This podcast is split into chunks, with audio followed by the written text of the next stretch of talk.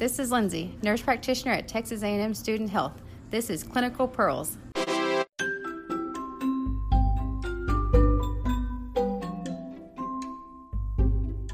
Well, yep, it's true. Air embolism has been reported, though rare, after oral genital intercourse for a female recipient, especially during pregnancy.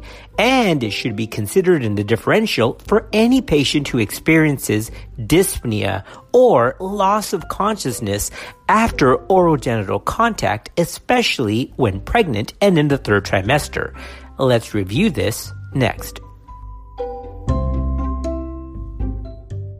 Recently, I received a phone call from an ER from a remote location concerning a pregnant female in the third trimester who had received oral genital sex and had loss of consciousness immediately thereafter. Now, she came through spontaneously without any deficit, and her workup in this case was benign, with a likely diagnosis being a vasovagal reaction.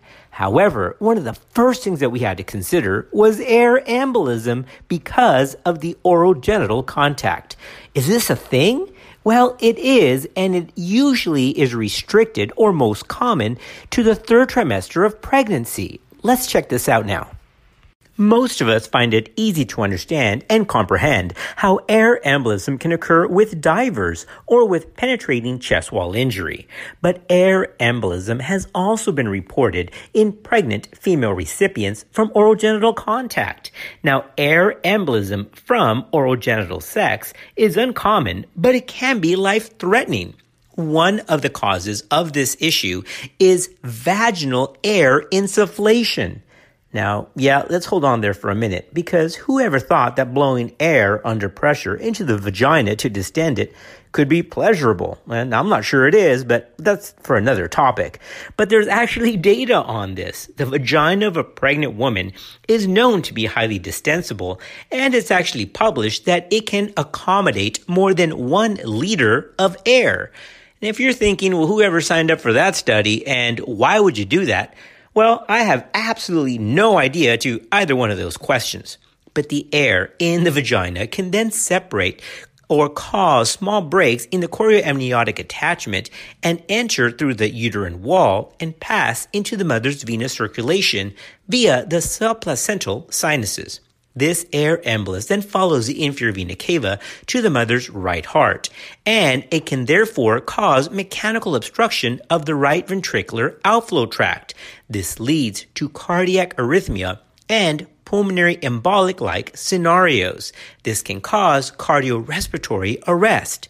Now, if the air progresses further, it can actually proceed to the CNS and have fatal consequences. Furthermore, because of the inflammatory process that this can occur, this can lead to consumption coagulopathy like an amniotic fluid embolism.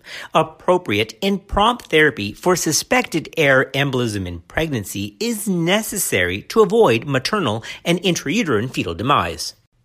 Giovanni Sisti et al. out of Italy published the most recent review on this subject of air embolism after oral genital sex in pregnant female recipients. They found 16 articles on this subject two of which contained a review of the literature, and one contained multiple case reports. According to this review, the average age of women was 20 years, and only one was older than 30. So that's a clinical pearl. This may be more common or a more typical phenomenon in younger pregnant women, and we'll get to that in a minute. Average and median gestation was about 29 weeks. The setting of each incident was actually similar in all cases. That was oral genital contact with an episode where the partner blew air into the vagina for a few seconds to a few minutes during oral genital sex with the idea that it would be pleasurable for the woman. Okay, when we come back, let's take a look at the data and the outcomes because it actually is pretty tragic and eye opening. According to the data, the typical presentation can vary from neurological coma and dizziness to epilepsy and loss of consciousness. In a review of 16 cases, here's the tragic part. four women survived and 12 died. The autopsies in the majority of the dead women did find air bubbles in the right heart and pulmonary tissue.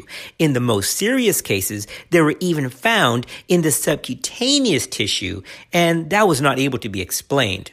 In the majority of the cases, these women were told by their physician not to have vaginal penile intercourse, with no restriction, of course, for oral genital contact.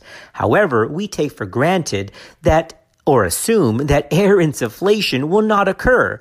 So that's a clinical pearl. In patients that are restricted from having vaginal penile intercourse and are otherwise allowed to have oral genital sex, it's important to tell these women, who, according to the data, tend to be at a median age of around 20, so they're typically younger, not to have vaginal insufflation.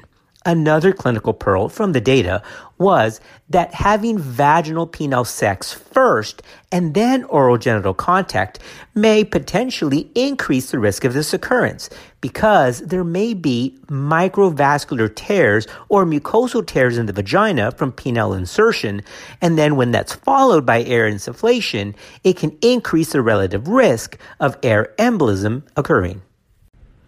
All right, as we get to the end of this very strange podcast topic, we have to remember that although oral genital contact with vaginal insufflation is the most likely culprit in the majority of the times, it actually has also been described in cases of vaginal douching with a bulb syringe during pregnancy.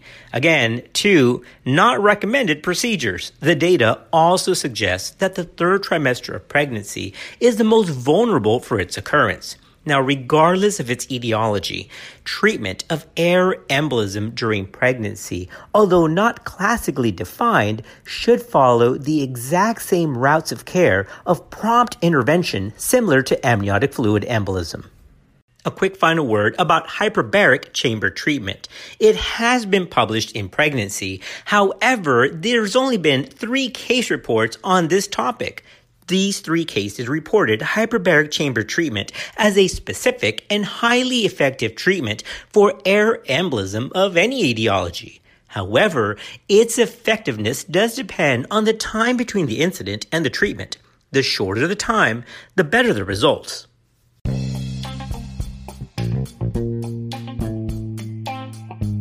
All right, guys, so here's our last clinical pearl. Air embolism, though rare, should be considered in the differential diagnosis of any pregnant woman who suffers from dyspnea, abdominal or chest pain, or even loss of consciousness after receiving oral genital sex. Hey, thanks for listening. We'll see you next time on Clinical Pearls.